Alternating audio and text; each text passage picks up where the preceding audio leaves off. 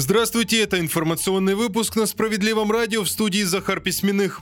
Магазины обяжут указывать стоимость продукции за килограмм или за литр на ценниках. Об этом сегодня пишут «Известия» со ссылкой на соответствующий законопроект. Он уже получил одобрение правового управления Госдумы и может быть принят в октябре. Суть проста – установить единицу измерения товара 1 килограмм или 1 литр и обязать торговые сети писать, сколько стоит именно этот объем. По мнению авторов инициативы, это поможет избежать случаев, когда продавцы снижают вес товара при сохранении размера упаковки и цены цены, а также уменьшают количество продукта без изменения стоимости. Например, продавая 9 яиц вместо 10 или не 1 литр молока, а гораздо меньше. Новый законопроект призван повысить уровень информирования потребителей.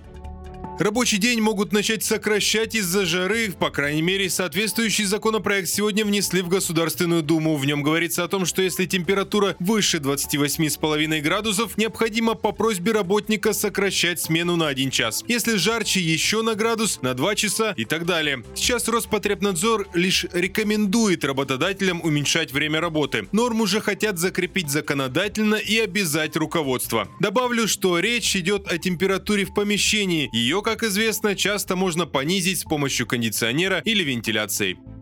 Арбуз нельзя пробовать в местах его продажи, не рекомендуется и покупать половину арбуза. Об этом предостерегают в Роспотребнадзоре. Дело в том, что никто не может гарантировать чистоту ножа, которым продавец режет арбуз. А сама ягода – это идеальное место для развития различных микробов, которые могут попасть внутрь. Эксперты также напомнили, что перед употреблением арбуз необходимо тщательно промыть и желательно с мылом, особенно если есть его будут дети.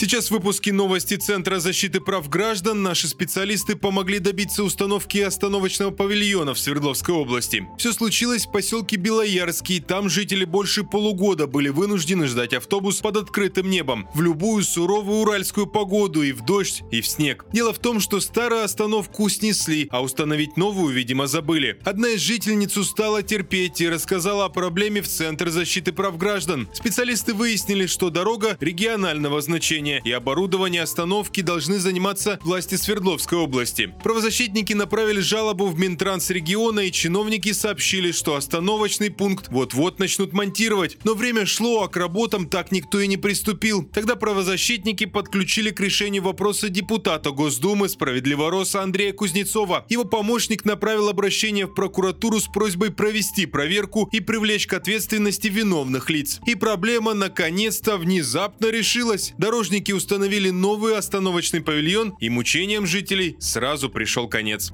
На этом пока все. Оставайтесь на волнах справедливого радио.